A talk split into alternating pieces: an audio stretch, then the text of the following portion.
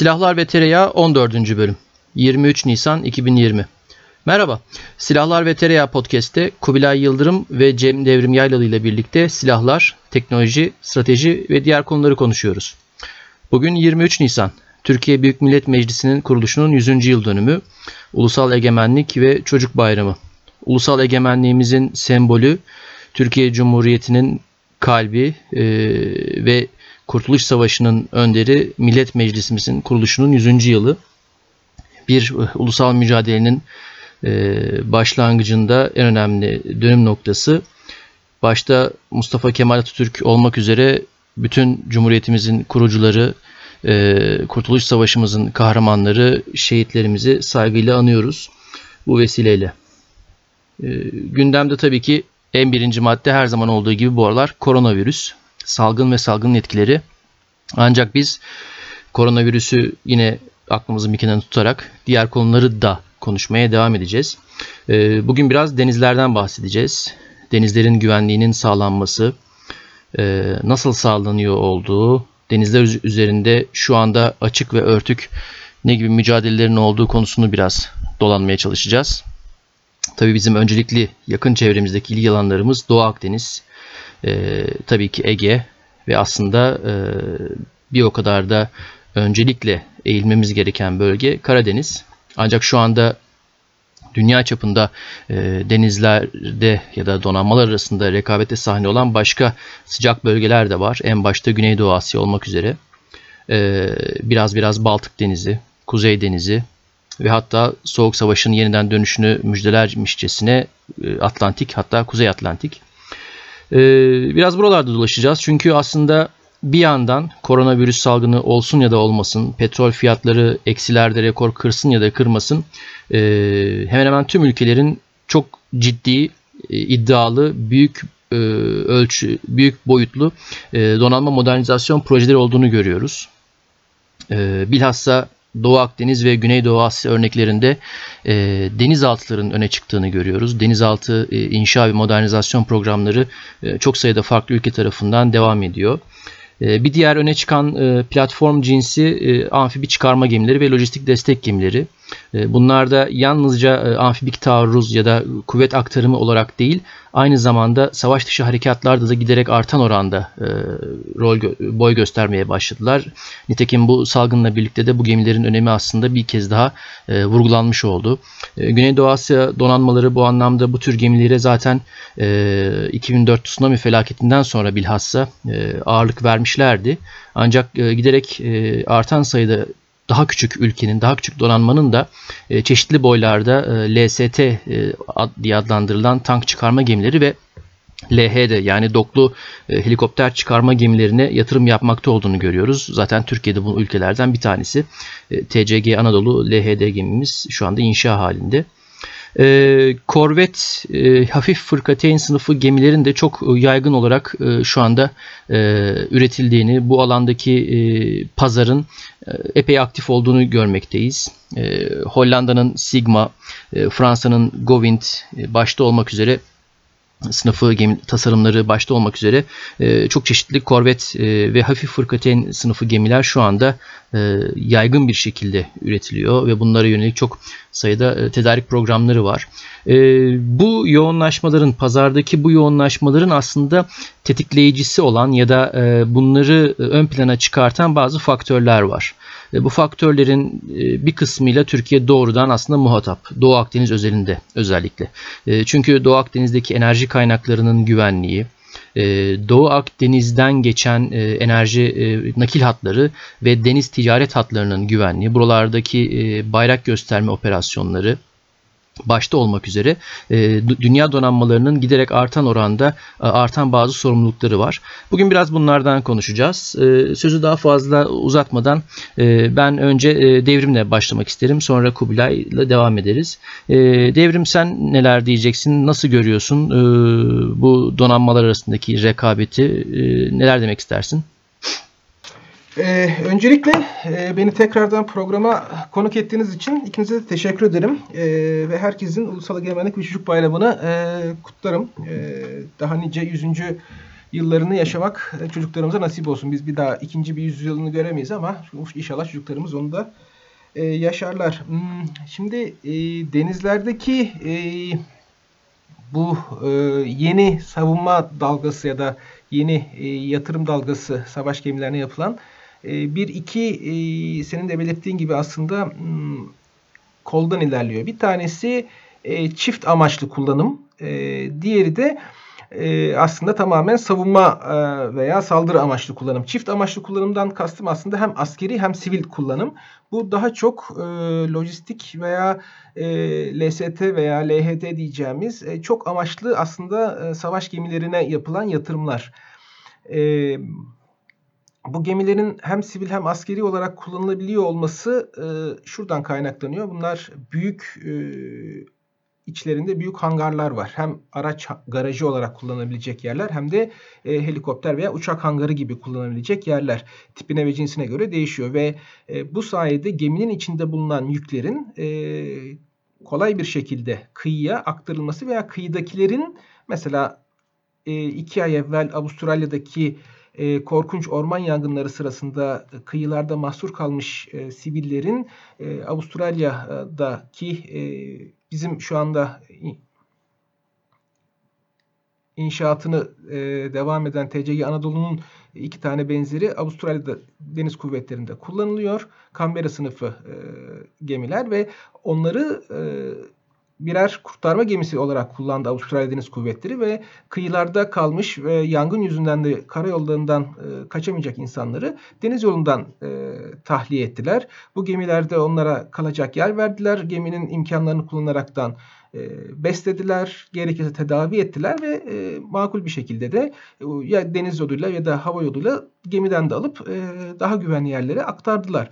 Bu tip uygulamaları e, yapabiliyor olmaları bu gemilerin e, devletler için çok ciddi bir stratejik e, araç haline getiriyor bunları. Ve bu sadece savaş zamanı kullanılan ve askerlerinizi e, düşmanın e, olduğu yere götürmeyi sağlayan araçların olması araçların ötesinde aynı zamanda sivil e, daha doğrusu bir e, olağanüstü bir durum olduğunda, bir doğal afet olduğunda sivillerinizi koruyacak, onları kurtaracak ve gerektiğinde mesela 2011 yılında Libya'da olduğu gibi onları bir savaş alanından e, can havliyle e, kurtaracak bir araç haline geliyor ve e, bu sebepten dolayı da aslında yaptığınız yatırımın e, çok ciddi bir şekilde misliyle ka, e, karşılığını alıyorsunuz bir devlet olaraktan.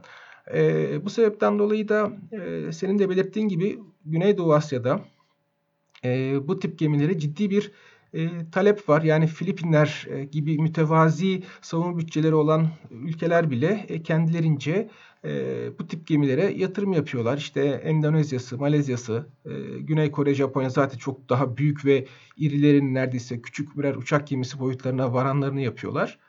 E, diğer ülkelerde bu konularda ciddi yatırım yapıyorlar. İşte Türkiye de bu konuda ciddi bir yatırım yapıyor.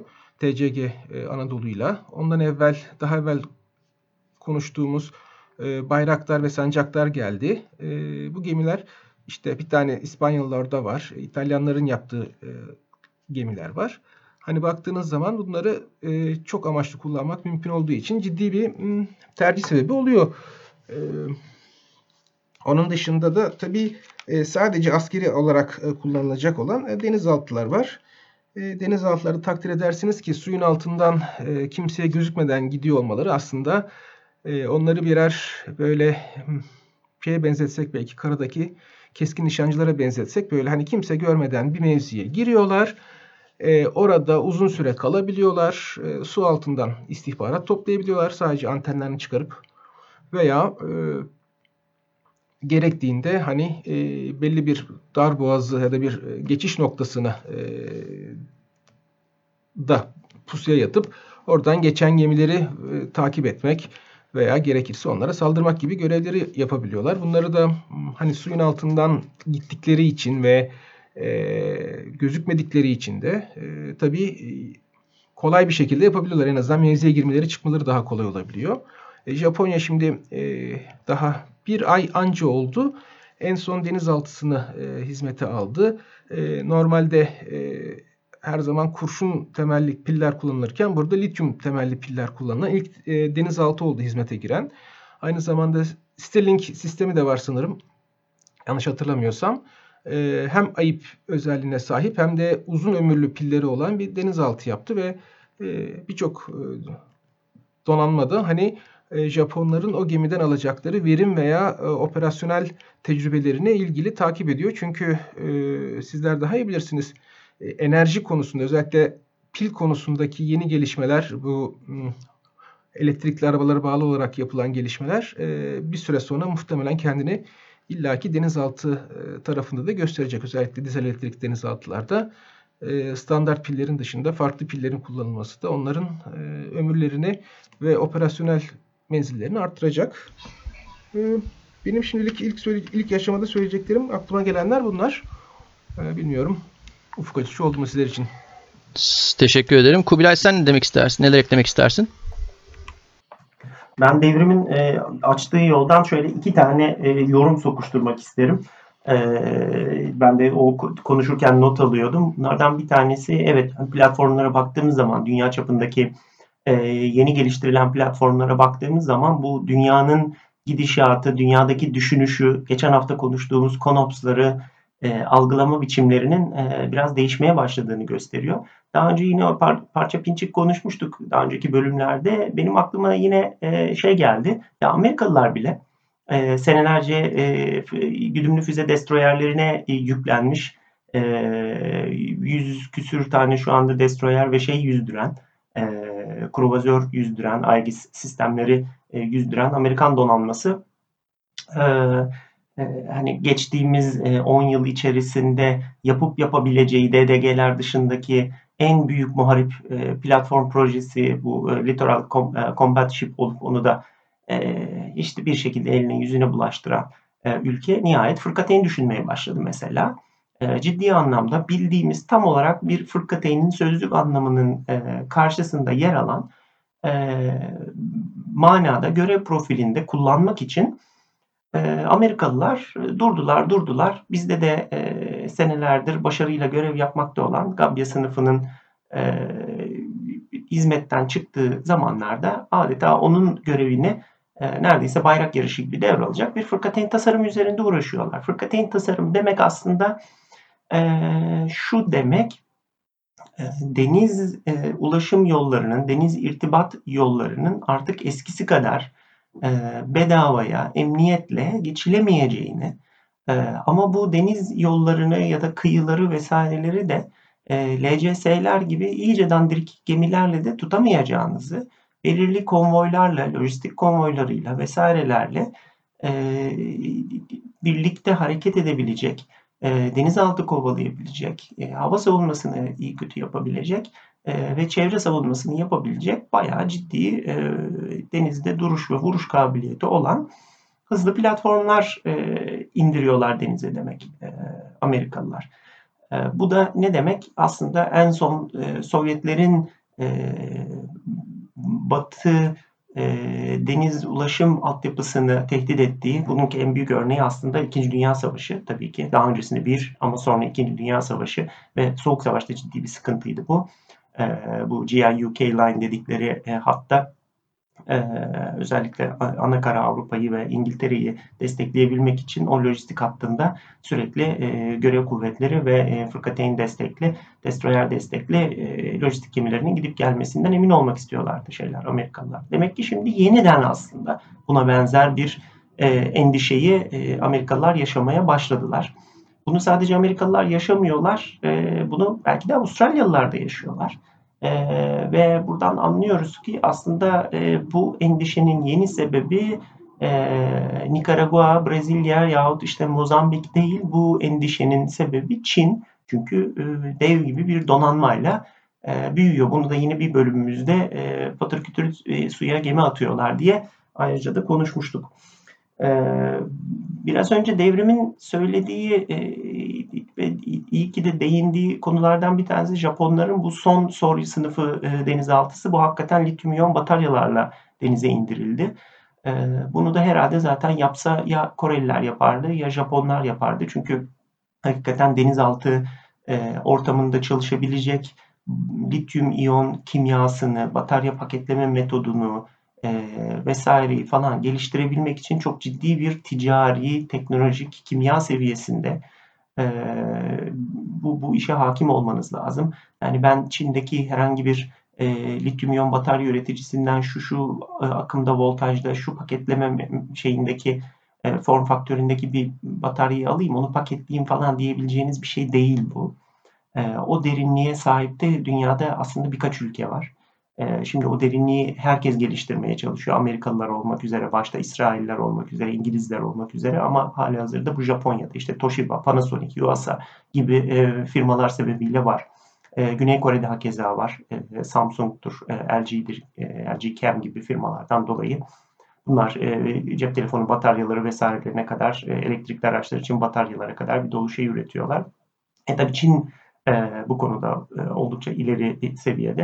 E, belki de karşı bir hamle onlardan gelecektir. Çünkü hep işte e, denizaltı, denizaltının sessizliği, bataryalar falan deyince aklıma şey geliyor. Bizim dizel yani bataryayla giden denizaltılar gerçekten su altında tespit edilmesi, hele okyanusların içerisinde kaybolup giderlerse tespit edilmeleri çok çok çok çok zor denizaltılar. E, fakat nükleer denizaltıların kendileri böyle değiller. Nükleer denizaltıların bir reaktörü sürekli çalışıyor. Tıngır tıngır içeride pompalar bilmem neler. Bunu hakikaten yeterince yaklaştığınız zaman tespit edebiliyorsunuz. Çok büyükler ama çok hızlılar da aynı zamanda. Onların da avantajı okyanusların içerisinde neredeyse süresiz ortadan kaybolabilmek ve e, oldukça yüksek süratlere. Bunun e, Sovyetler Birliği'nin e, faal olduğu dönemlerde e, Amerikalı daha doğrusu NATO ile e, Sovyet denizaltıları arasındaki bu e, köşe kapmacayı e, oldukça hararetli anlatıyor dönemin denizaltıcıları. Hakikaten e, NATO'nun saldırı denizaltılarının asıl görevleri bu aslında. Hakikaten Kuzey Denizi'nde e, Sovyetlerin e, asıl denizaltı üslerinin açıklarında pusuya yatıp e, üstten çıkan bir denizaltının peşine takılıp onun süratinde, onun peşinde sürekli onu takip etmek. E, onun için de saldırı denizaltılarının adetleri de yüksek, hızları da çok yüksek. E, ve bu sebeple de e, nükleer bir denizaltıyı da hakikaten bir dizel denizaltıyla, dizel elektrik denizaltıyla falan takip edebilmem mümkün değil. E, neredeyse torpidodan hızlı giden denizaltılar çünkü bunlar.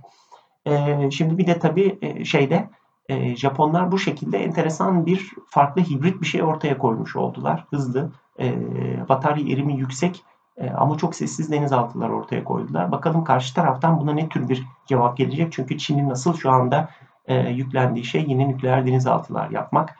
E, o, o oradan oradan da enter, enteresan bir şey e, ne derler ona bir bir farklı e, hibrit bir cevabın gelebileceğini, onun da o bölgedeki su altı su üstü dengelerini bir hayli değiştirebileceğini düşünüyorum ben.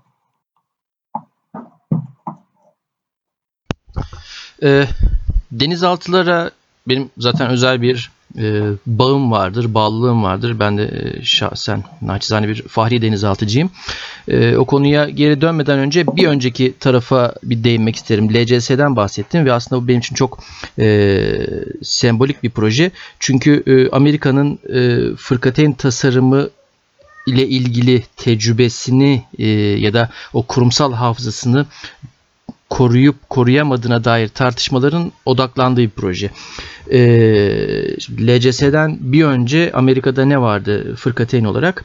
E, FFG-7 Oliver Hazard Perry. Bizde de Gabya sınıfı olarak hizmette olan fırkateyn ve hiç de fena olmayan bir satış başarısı gerçi ikinci elde olsa gösterdi. İspanya, Avustralya, Türkiye başta olmak üzere Polonya, Mısır e, pek çok ülkede e, çeşitli miktarlarda hizmette. Oliver Hazard Perry yani FFG-7'ler neden tasarlanmıştı? E, Amerika ile Avrupa arasında Atlantik'teki konvo Atlantik e, boyunca e, konvoyların o ya da işte uçak gemisi görev kuvvetlerinin e, deniz görev güçlerinin e, refakatinde kullanılacak bir gemi olarak e, bir refakat fırkateyni olarak ve periler e, ilk tasarlandıklarında aslında e, SH-2 Sea Sprite e, deniz helikopteri ya da denizaltı savunma helikopteriyle e, ekip olarak bir ikili bir ekip olacak şekilde tasarlanmıştı. Bu yüzden de zaten iki tane helikopter taşıyabilecek bir hangarı var. Kısa süre sonra da zaten Seahawk'lar hizmete girmeye başladı. Buna izin verecek şekilde pistler uzatıldı. Bir, buçuk metre kadardı galiba. Pist ona izin verecek bir ekipmanla iniş kalkışına izin verecek ekipmanla donatıldı. E, Peri'nin e, esprisi e, üretimi kolay, bakımı görece kolay, ucuz, e, mümkün olduğu kadar hızlı bir şekilde e, bir savaş hasarının onarılabileceği, e, hemen hemen her işe koşturulabilecek e, Joker gibi bir gemi. E, özellikle denizaltı savunma harbi ağırlıklı olmak olacak şekilde. Ee, ve aslında bu anlamda da başarılı bir tasarım olduğunu ufak tecrübelerde gösterdi. İşte USS Stark hadisesi İran-Irak Savaşı sırasında bir exosetle vurulan gemi e, ağır bir hasar aldı. Birkaç denizci de öldü yanlış hatırlamıyorsam. Ama daha sonra da e, bu gemi kısa süre içerisinde tamir edildi. Göreve geri döndü. Ve yanlış hatırlamıyorsam devrim düzelt beni eğer yanılıyorsam şeydi Polonya'ya galiba devredilmişti bu gemi. Yani sanki hala hizmette gibi hatırlıyorum eğer yanlış hatırlamıyorsam. Türk Deniz Kuvvetlerinde 8 tanesi hala hizmet veriyor ve bunlar süreç içerisinde e, bayağı bir modernizasyon geçirdiler. İşte Genesis başta olmak üzere. Daha sonra 4 adedine e, dikey fırlatma lançeri e, takıldı. Mark 41. E, radarları değişti. Pek çok altyapısında donanımda değişiklikler yapıldı. Diğer e, ülke donanmaları da farklı şekilde donattılar ve hala e, yani bir Joker gibi görevini sürdürüyor. Bu anlamda başarılı bir tasarım, başarılı bir gemi olduğu iddia edilebilir. Neden? Çünkü o gemiyi doğuran ihtiyaca e, aslında güzel bir şekilde yanıt verdi. E, tasarlandığı amaç için asla kullanılmadı belki. Hani 3. Dünya Savaşı çıkmadı ve e, Atlantik konvoyları e, daha modern gemilerle oluşturulmadı belki ama e, aslında her işe koşturulabilecek bir gemi olarak pek çok farklı denizde, pek çok farklı nitelikteki denizde görev yaptı. Ondan sonra LCS'ye geliyoruz aslında arka planındaki fikir çok kötü değil. Yani çok anlaşılmaz ya da makul olmayan bir fikir değil. E, ama şöyle bir sıkıntı ben orada görüyorum. Yani LCS işte nerede? Güneydoğu Asya'da, işte Basra Körfezi'nde belki, e, işte Malakka Boğazı'nda, Filipinler açıklarında falan. E, bu tarz yerel, bölgesel sıcak e, denizlerde diyelim görev yapacak bir gemi. Eee ama şimdi burada işin rengi değişiyor. Çünkü e, Amerika e, deniz aşırı ya yani okyanus ötesi bir güç. E, LCS'yi kullanmayı planladığı ya da öngördüğü bölgeler kendi anakarasından çok uzakta. Bu ihtiyaç otomatik olarak aslında Amerika'nın o bölgelerde bölgesel müttefiklere sahip olmasını gerektiriyor. Çünkü bu gemiler e, ne yapacak? Hani e, Amerika'dan o denizlere doğru gidecek. İşte Guam bile olsa ya da Hawaii bile olsa yine çok ciddi mesafeler.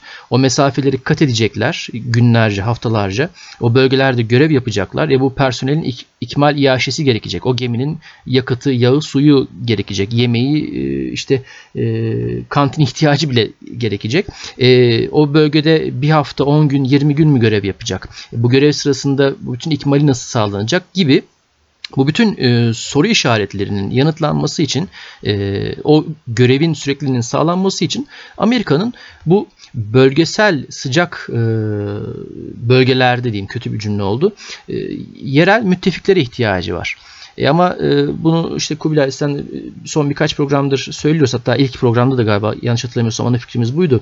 E, Amerika e, artık yerel e, sıkın, e, krizlere, bölgesel sorunlara doğrudan müdahale eden, bu bölgelerdeki e, müttefikleriyle e, ilişkilerini kırıp döken bir postürde. O zaman e, LCS zaten burada felsefi olarak zaten sakata çıkmış oluyor. Kaldı ki e, programın aynı F-35'te olduğu gibi e, bütçe ve maliyet aşımları, e, görev elastikiyetinin aslında başlangıçta hedeflendiği gibi olmaması e, bir dizi e, aslında soruna neden oldu ve en son geldiğimiz yerde Amerika FFGX diye yeni bir fırkateyn projesi çıkartıverdi. Buradaki aday tasarımlara da baktığımızda LCS'deki konseptin o bütün arka planın tamamen aslında terk edilmiş olduğu e, bu sefer de aşırı silahlanmış hani e, kurt postuna e, bürünmüş kuzu gibi böyle enteresan bir geminin ortaya çıktığını görüyoruz. En azından benim naçizane görüşüm bu şekilde. E, nitekim e, bir iki sene önce bir yurt dışındaki fuarda Lockheed Martin standında Lockheed'in işte tasarımı MM e, Multi-Mission Combat Ship'ti galiba açılımı. Onun tasarım başında işte firmanın yetkilisiyle konuşurken ben biraz müstehzi bir ifadeyle işte e, LCS'nin aslında bu e, LCS tasarımının başarısız olduğunun itirafı mıdır bu gemi gibisinden bir şey söylemiştim. E, firma yetkilisi de ya o zamanki ihtiyaçlar öyleydi, bu zamanki ihtiyaçlar böyle gibi çok beylik bir yanıt vermişti. E, bu zamanki ihtiyaçlar böyle de bu zaman ihtiyaçlarına yanıt verecek gemi böyle mi? Ben şüpheliyim. Çünkü bu zaman ihtiyaçlarına yanıt verecek şey sadece geminin kendisi değil, o gemiyi aslında kullanacak, o gemiyi koşturacak bir arka plandaki e, askeri politik e, bir oyun kurma becerisi. E, toparlayacak olursak biraz daha hani gemi özeline inecek olursak aslında e, bu yeni dönemde Yeni dönem ne kadar yeni o da ayrı tartışma konusu. E, korvet ve fırkateyn sınıfı gemilerin aslında e, politik e, ya da e, yarı askeri diyebileceğimiz şekilde e, önemlerinin arttığını görüyoruz. Yani işte korsanlıkla mücadele, sondaj faaliyetlerinin güvenliğinin sağlanması veyahut sondaj faaliyetlerinin kovulması, sondaj girişimlerinin kovulması gibi bu tarz savaş dışı harekatlarda bu gemilerin aslında çok ön plana çıktığını görüyoruz.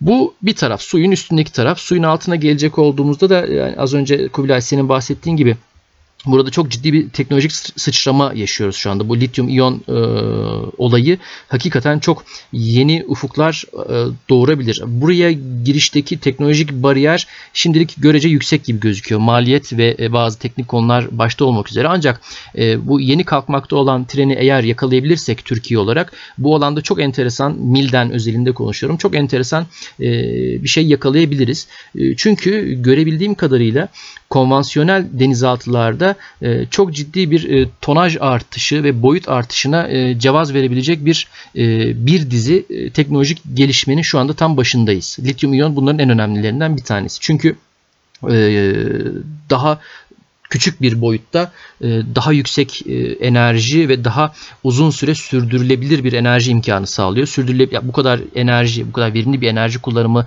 neye izin veriyor? Bu gemiler pek çok farklı sistem taşıyacaklar, taşıyorlar. İşte istihbarat sistemleri, komuta kontrol sistemleri, silah sistemleri, yaşam destek vesaire vesaire. E bunların hepsi elektrik tüketiyor. Bunların hepsi yüksek miktarda elektrik tüketiyor, enerji tüketiyor. Bunları verimli bir şekilde uzun süre sağlayabilecek, çok uzun süreler sağlayabilecek bir e, tahrik sistemi e, ciddi bir avantaj sağlayacaktır. E, denizaltıda e, boyut e, ikiniz de çok iyi biliyorsunuz çok önemli, çok çok önemli bir şey. Hem farklı sistemleri takabilmek hem de e, personele e, rahat bir çalışma ortamı sağlayabilmek için. E, ben zamanında işte bizim denizaltılarımızla konuşurken o Amerika'dan alınmış olan eski Guppy ve Tank sınıflarıyla görev yapmış denizciler o botları çok böyle özlemle, hayırla yad ediyorlardı. Çünkü o denizaltılar Pasifik Savaşı'na ya da Pasifik ortamına uygun bir şekilde tasarlanmış. Çok uzun süreler, çok büyük e, orta e, çok geniş denizlerde, geniş mesafelerde görev yapabilecek şekilde tasarlanmış denizaltılardı. E, buna karşılık da işte e, yemek depoları ya da yiyecek depolama alanları çok genişti. Personele ayrılan alan çok daha konforluydu, rahattı ve bu e, denizaltı personeli ciddi bir avantaj sağlıyordu. Ama buna mukabil işte Alman Tip 209 tasarımı e, klasik Alman felsefesi işte e, Baltık ya da orada o bölgedeki Kuzey Denizi'ndeki çok dar bir alanda e, görev yapacak şekilde tasarlanmış denizaltılar. E, her ne kadar 209 sınıfı ihraç modeli olsa da e, aynı tasarım felsefesinin bir uzantısı. E, personel için çok daha kısıtlı bir alan söz konusu, çok daha dar. E, bu bile başlı başına önemli bir kriter. Ee, burada hem daha önceden de çeşitli kereler e, değindiğimiz teknolojideki gelişmenin neden olduğu minyatürizasyon yani çok daha fazla işi daha küçük boyutlu sistemlerin yapabilmesi hem enerji sistemi e, denizaltıların dizel yani konvansiyonel denizaltıların boyutlarının büyümesi anlamına geliyor. E, normalde işte 1500-1600 ton civarı deplasmana sahip denizaltıların ancak ulaşabileceği o deplasman seviyesi şimdi belki 2000-2500 hatta 3000 tonlar hiç de şey değil, uzak değil. Nitekim Kore'nin e, Kore neydi? E, KSS 3 sınıfı yanlış hatırlamıyorsam 3000 ton civarını zorluyordu.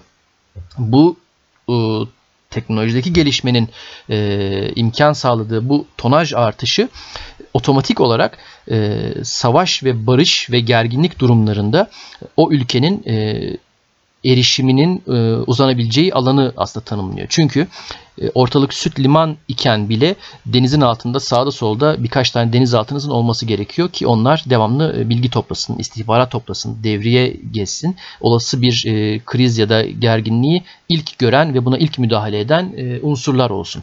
E, hemen toparlayacak olursak e, teknolojideki bu imkanlar ve teknolojiye erişimin e, hem kolaylaşması hem ucuzlaşması özellikle orta boy e, ya da gelişmekte olan ülkelerin e, donanmalarına e, denizaltı anlamında çok büyük açılımlar sağlıyor gibi gözüküyor. Sen neler nasıl devam ettirmek istersin devrim? Bundan sonra dümen sende. Ee, şimdi e, önce seni dinlerken e, James Defen şeye baktım, James Fighting Ships'e baktım. E, Stark'ı Polonya'ya vermemişler.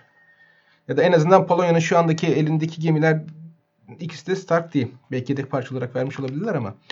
E, şeyi e, seni dinlerken e, daha doğrusu ikinizi de dinlerken e, bir e, geçen programda konuştuğunuz bu operasyonel konsept konops konusu aklıma takıldı.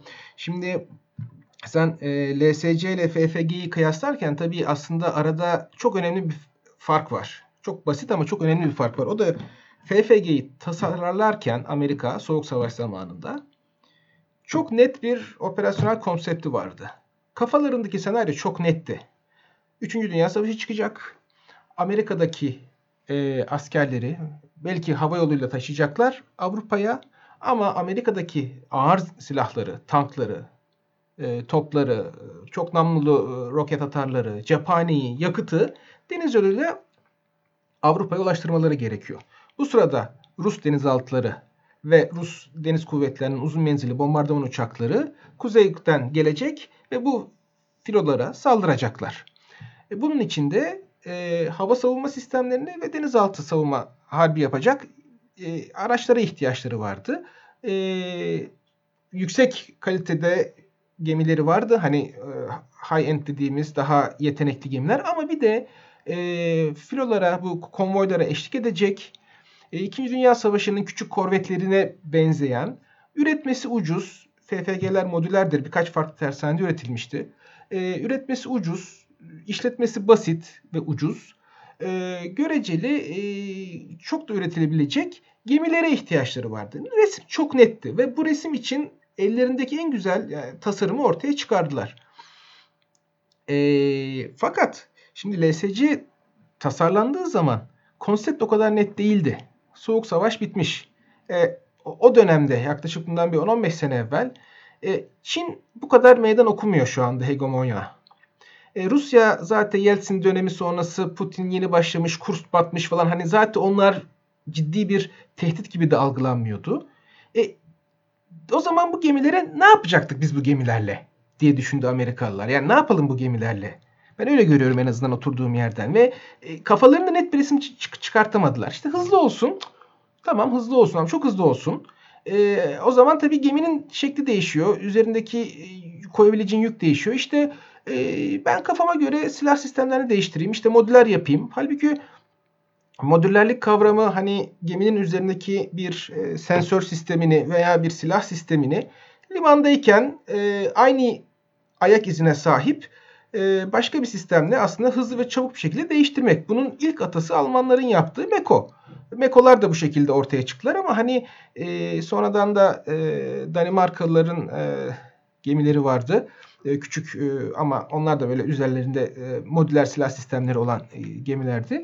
E, yani denizde modüler konsept o kadar da kolay ve şey işlemiyor. Hani çok düşünüldü, çok istendi ama hala tam olarak oturmuş e, yüzde yüz hani Lego gibi şu parçayı takayım, şu parçayı çıkarayım ve gemiyi işte 12 saat içinde bir e, denizaltı avlama gemisinden bir mayın tarama gemisine çevireyim olayı hala tam oturmuş değil. Eksikleri var. Ve LSC de tam bu boşluğa geldi. Yani hani e, birçok farklı şey istendi. Çünkü kafada net bir resim yoktu. Kafada net bir düşman resmi yoktu.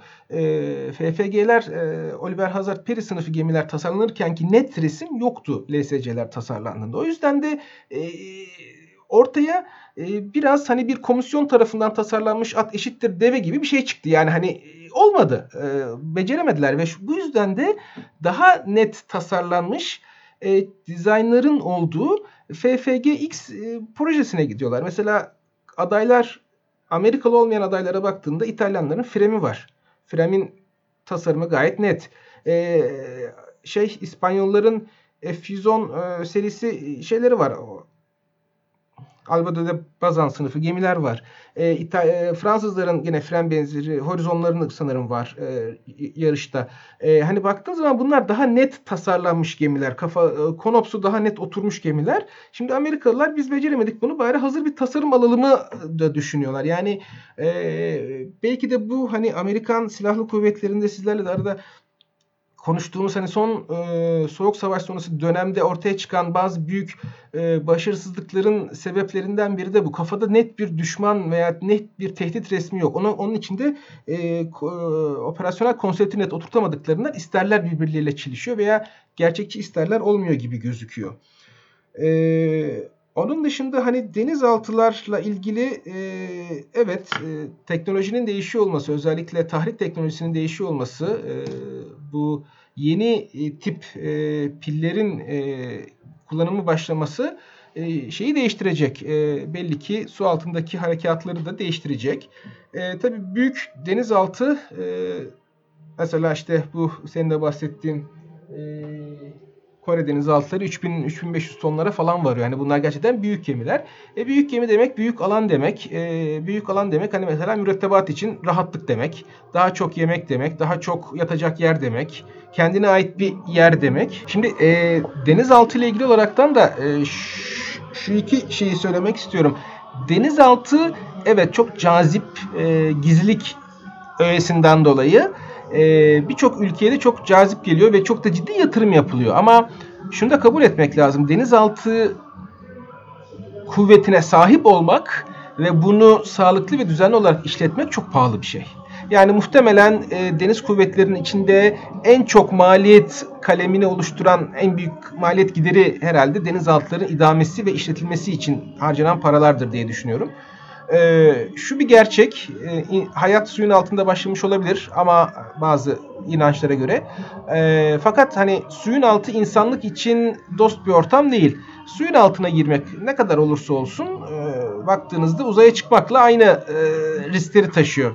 Yani ya da çok yakın riskler taşıyor. E, oksijeninizi yanınıza götürmeniz lazım. İçinde bulunduğunuz ortamda nefes almanız mümkün değil. Basınç var vesaire. E, mesela Bulgaristan e, Soğuk Savaş zamanında çok uzun zaman e, denizaltı kuvveti vardı ama sonra idame ettiremedi. Parası yetmediği için e, denizaltısını e, müze yaptı ve şu an denizaltı kuvveti yok. Danimarka e, Soğuk Savaş zamanında ve hatta daha evvel e, denizaltısı olan bir ülkeydi. E, Soğuk Savaş'tan sonra e, denizaltı filosunu kapadı. Denizaltı filosunu lağvetti ve şu anda denizaltı kullanmıyor. Yani e, bazı ülkeler hani mesela e, Tayvan veya e, Burma e, kendine denizaltı satın alıp e, ilk defa bir denizaltı operatörü olma e, konumuna erişirken bazı eski denizaltı operatörleri de denizaltılarından fedakarlık ediyorlar. Çünkü onları beslemek, onlara e, yani onların bakımını yapmak, e, beslemek doğru kelime olmadı, e, kolay değil. Mesela Avustralya şu anda e, Fransızlardan aldıkları denizaltılarla da gündemde e, 6 tane denizaltılı var epitopu. E, hepsini çalıştıracak kaliteli eleman bulamıyorlar. E, çünkü bir de denizaltıcı e, kolay yetiştirilmiyor. E, denizaltının içindeki bütün sistemleri hemen hemen her deniz denizaltıcının bilmesi lazım ki bir e, olağanüstü bir durum olduğunda bir e, acil durum ortaya çıktığında e, aşçı da olsa en yakındaki o kurtarıcı vanayı hani denizaltıyı kurtaracak vanayı açması veya kapaması gerekiyor ki hani e, herkes hayatta kalabilsin. E, bu bu yüzden hemen hemen denizaltının içindeki herkes her türlü vananın, her türlü mekanizmanın ne işe yaradığını biliyor ki bir acil durumda en yakındaki kişi gidip orada müdahalede bulunsun. E, bu da tabii ciddi bir eğitim, ciddi bir kaliteli personeli yetiştirmek ve bunu tutmak anlamına geliyor. Ee, yani burada mesela denizaltının içindeki hayat şartlarının göreceli olarak iyi olması e, personeli de daha mutlu bir şekilde görev e, yapmaya e, sına olanak sanıyor. E, siz, sizler de biliyorsunuz mesela bu e, Amerika'nın, İngiltere'nin e, okyanusların altında 90 gün e, devreye gezen e, balistik füze taşıyan denizaltıları var. E, bunların içinde mesela diğer gemilerde olmayan bazı lüksler var. Yemekleri çok iyi işte dondurma makinesi var vesaire vesaire. Niye bunları koyuyor e, ufacık denizaltının içine e, bu ülkeler? Çünkü e, uzun günler boyunca ya da uzun aylar boyunca denizin içinde e, den, e, güneş görmeden kimseyle aileleriyle de çok az bir irtibat içinde veya hiç irtibat içinde bulunmadan görev yapan insanlara bir şekilde bir lüks sağlamanız lazım. Yoksa e, gönüllü e, donanmalarda orada görev yapacak denizci bulamazsınız. E, şimdi bunu e, hani bu bu da e, işin bir boyutu hani e, de, geçen e, podcast'te demiştiniz ya hani her şey sadece Excel tablolarındaki denizaltıların deplasmanı üzerindeki silahların menzili veya işte e, şey değil. İşin bir de bu tarafı var. Yani e, görev yapan denizcilerin rahatı konforunu da düşünmeniz lazım. Onun da bir minimumunu e, sağlamanız lazım ki e, kaliteli denizci elinizde tutunuz, tut, tutabilirsiniz ve e, onları e, kullanabilirsiniz diye. Yoksa e, denizci bulamayacaksınız. Bir de işin bu tarafı var tabii. Ee, Kubilay sana sözü paslamadan önce ben hemen e, şey yapayım. Devrimde konuşurken ben bu sefer kendi notlarıma e, baktım. Evet e, ben tamamen uydurmuşum. E, USS Stark e, 1999 yılında Amerikan Deniz Kuvvetleri'nden emekliye ayrılmış. Daha sonra da 2006 yılında tamamen hurduya çıkmış. E, USS Clark isimli bir gemi Polonya'ya devrilmiş. Ben herhalde e, hafızamın derinliklerinde o ikisini birbirine birleştirdim. Öyle bir alternatif tarih uydurdum. E, Kubilay son olarak e, senden de yorumlarını rica edeyim. Sonra da ufak ufak toparlayalım. E, devrimin söyledikleri bana e, iyi bir ufuk açtı. Hemen böyle çiçekler açtı zihnimde. Ben de onlardan bahsedeyim. Alakalıdır, alakasızdır.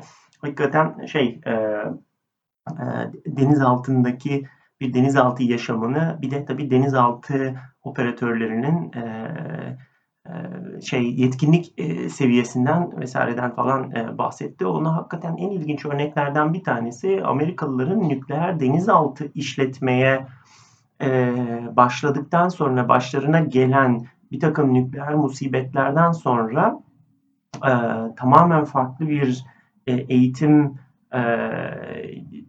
doktrini ortaya koymaları, ondan sonra işte farklı şekilde e, haberleşmeleri, e, emir komuta, denizaltının içerisindeki emir komutalar, ondan sonra emir tekrarları, işte e, konuşulan dildeki muğlaklık ya da hani gürültü altında yanlış anlaşılmaya müsait bazı kipleri e, daha net şeylerle e, değiştirmeleri. Mesela azalt ya da arttır değil, e, işte 21'e 21'e sabitle 19'a düşür falan gibi şeylere geçmeleri falan filan böyle enteresan bir hikayesi var bunun. Çok ilginçtir halen e, Amerikan e, Amerikalıların uhdesinde yaklaşık 200 tane falan nükleer e, şey var. Reaktör var. Ve e, bunların yaklaşık 90 e, 97 kadarı falan yanlış bilmiyorsam şeyde sivil e, enerji reaktörleri falan kullanılan e, reaktörler. Geri kalanı da donanmanın emrinde. E, bunlar işte e, yani 50 küsür tane falan zaten nükleer denizaltıları var. E, e, uçak gemilerinde var epeyce şey e, reaktör. Bu ilk Enterprise sınıfı e, şeylerde 8 tane reaktör vardı. Neden o kadar fazla yani 10-11 tane e, denizaltıya nazaran neden bu kadar çok e, reaktör var derseniz işte sebebi biraz da bu.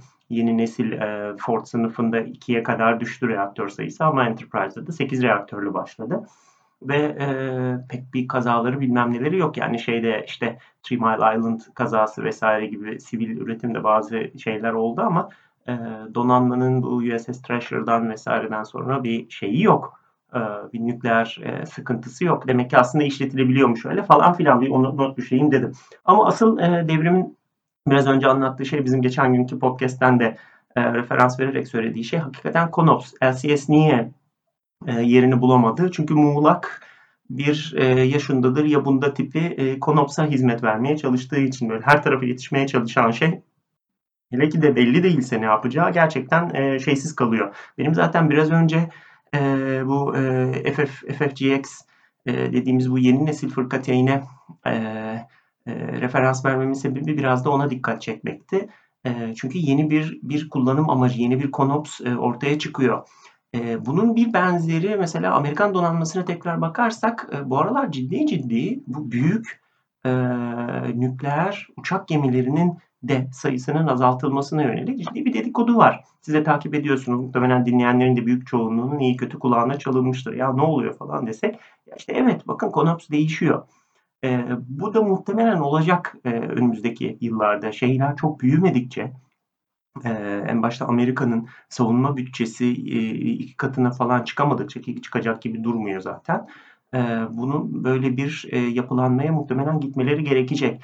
E, büyük, e, çok uzun flight deck'li e, nükleer denizaltıların da aslında yine bir çok sabit bir konopsu vardı. Nedir? Soğuk Savaş döneminde aslında Amerikan donanmasının da bir stratejik e, nükleer taarruz e, ayağı vardı. E, işte nükleer denizaltıların e, üzerinde giden e, nükleer e, bomba taşıma e, kapasitesine sahip çok uzun menzilli uçaklar falan konuşlandırdılar bunların üzerine. İşte A5'ler vesaire gibi. Sonra çok kısa bir süre içerisinde nükleer denizaltıların e, ICBM'ler fırlatabilme yetkinliğine e, ulaşmasından sonra bu e, ortadan kalktı. Şu anda e, Amerikan e, uçak gemilerinde şey bile yok. E, nükleer kabiliyetli e, uçak bile yok ve nükleer bomba da yok zaten üzerlerinde. E, taşımıyorlar eskisi gibi. E, ama e, o konops vesilesiyle ortaya çıkan dev uçak gemileri e, Soğuk Savaş'ın geri kalanında taktik bir güç olarak özellikle Vietnam'dan çıkarılan derslerden sonra taktik bir güç olarak da e, deniz yollarının açık tutulması vesairesi konusunda ya da işte e, Güneydoğu Asya'da e, kuvvet aktarımı, Orta Doğu'ya kuvvet aktarımı gibi konularda Amerikalıların bir hayli işine yaradı ve en son türevi olan bu nükleer takatli, nükleer tahrikli e, uçak gemilerinin en son sürümü olan Ford sınıfında kapasite iyice de arttı. Neden arttı? Neden daha modern, daha otomasyona yönelik bir şey yapmadılar? E, bir e, Nimitz sınıfı yapmadılar. Çünkü daha büyük, daha kapasiteli bir şeye ihtiyaçları vardı. O da neden? Çünkü iyi kötü görebiliyorlar. Karşılarında e, Çin gibi bir e, hasım var e, olacak, oluyor gibi görünüyor.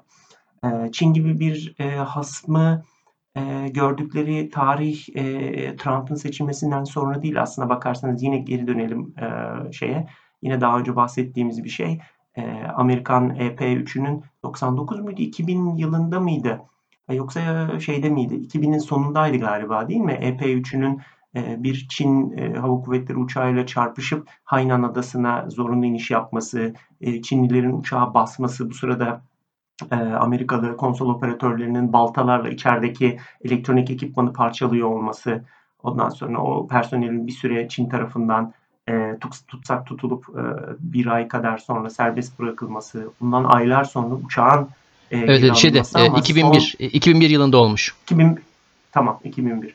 Ee, yani o, o, o uçağın son vidasına kadar sökülüp adeta hani e, deri değiştirilmiş de, e, derisini değiştirmiş yılanın derisini kurumuş bir yerde bulursunuz ya hani yani o şekilde e, o uçağın geri Amerika'ya iade edilmesi falan bunlar e, çok eski hikayeler.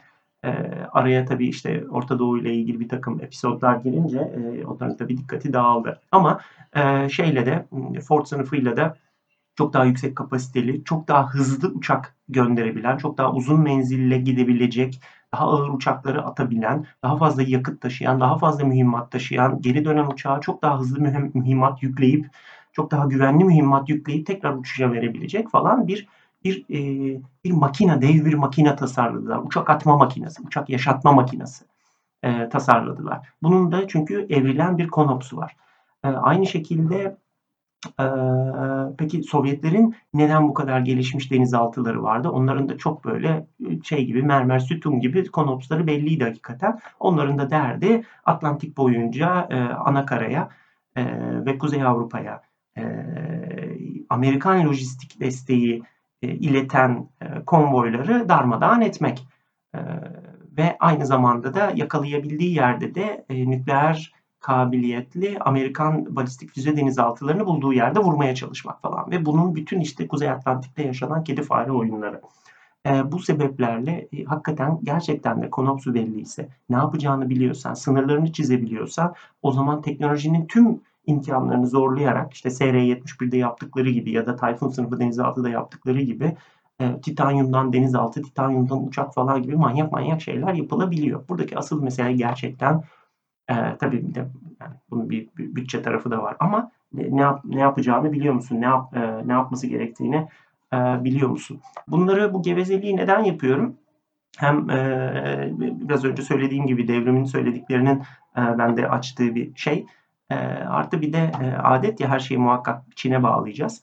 E, Çin'le ilgili de e, e, bugün de boş geçmemiş olalım. E, şu anda e, Başat Amerikan donanmasının diyelim e, aslında şu andaki e, ana güç o.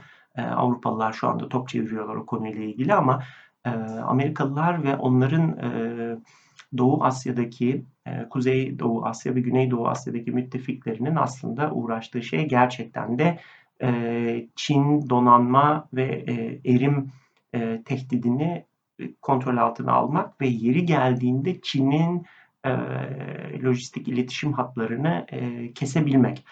Anladığım kadarıyla önümüzdeki 10 yıl bunun tatavasıyla geçecek. E, bunu da niye tekrar tekrar e, anlatıyorum? Bu bizden uzak coğrafyada oluşacak bir şey. Çin ile e, Basra Körfezi arasında ana olarak çok ciddi bir kaynama olacağını tahmin ediyorum. E, oralar kaynarken muhtemelen Doğu Akdeniz, Güney Akdeniz ve e, bizim son birkaç senedir başımızı ağrıtan gelişmelerde muhtemelen soğuyacak. Bir önceki podcast'te de işte konuştuğumuz gibi bunun bizim önümüze bir takım normalleşme imkanları açacağını da umut ediyorum ya da tahmin ediyorum. Ee, ben o konuda belki e, biraz daha karamsar tarafta olabilirim. Şöyle karamsar diyeyim. Ee, Güneydoğu Asya ısınınca belki bileşik kaplardan ya da ısı transferinden e, Doğu Akdeniz'inde bir miktar hararetini artırabilir diye bir endişem var. E, şundan dolayı e, Çin öyle bir konumda ki küresel sisteme, ekonomiye, ticarete o bölgede oluşabilecek herhangi bir krizin askeri, ticari, ekonomik, siyasi domino taşı etkisiyle Doğu Akdeniz ya da bu bölge dahil pek çok farklı bölgede yansıması olabilir. Tabi bu benim pesimist tarafım şu anda konuşan. Ancak öteki tarafta kesinlikle fikrim. E, Amerika eğer e, bir şekilde becerip de bütün ilgi ve konsantrasyonunu o tarafa odaklayabilirse ki hala bunu başarabilmiş değil e, bir sürede başarabilecek gibi gözükmüyor e, o zaman bize Doğu Akdeniz'de daha ferah rahat görece huzurlu tabi bu bölgede huzurun anlamı çok farklı ama görece daha huzurlu bir e, manevra sahası çıkabilir. Bu, bu gerçekten de bir olasılık, yüksek bir olasılık. E, tabii burada kendi ayağımıza e, kurşun sıkmazsak eğer. E, öteki tarafta tabii ki %100 hemfikirim her ikinizle de e, ayakları yere sağlam basan, e, somut gerçekçi bir harekat konsepti dahilinde seferber edilen teknik imkanlar, askeri, ekonomik, teknolojik imkanlar e, ortaya çalışan, iş yapan ve o işi iyi yapan e, platformlar çıkartabiliyor. Denizin üstünde de olsa, altında da olsa. E, modern tarih bunun başarılı ve başarısız çok sayıda örneğiyle dolu siz de e, yani LCS'yi bu anlamda belki bir e, başarısızlık ya da e, başarısız olmaya giden bir şey olarak sayabiliriz belki ama pek çok farklı da örnek burada söz konusu. Dolayısıyla aslında şu ana fikre geliyoruz. Neyi neden istediğini ve neyi neden istemediğini tanımlayabilen bir akıl başarılı şeyler ortaya çıkartabiliyor. Sadece askeri anlamda değil tabii ki. E, aslında söyleyecek çok şey var ama özellikle belki e, Çin-Amerikan e, donanma rekabeti konusunda e, başka bir bölüm ayırmamız gerekebilir. çünkü buradan gerçekten de hem askeri teknoloji anlamında hem sistem anlamında hem de daha geniş perspektifte jeopolitik anlamda çok enteresan inceleme, izleme ve araştırma konuları var. Ee, biraz bunun üzerine belki e, sonraki podcastlerde e, gevezelik edebiliriz. Ancak e, bu bölümü burada isterseniz noktalandıralım ve biraz soluklanalım. Böyleyken böyle bu bölümü de yine bir şekilde Çin'e bağlamayı başardık. Ama bundan sonra da böyle devam edecek. Sonraki podcastlerde görüşmek üzere.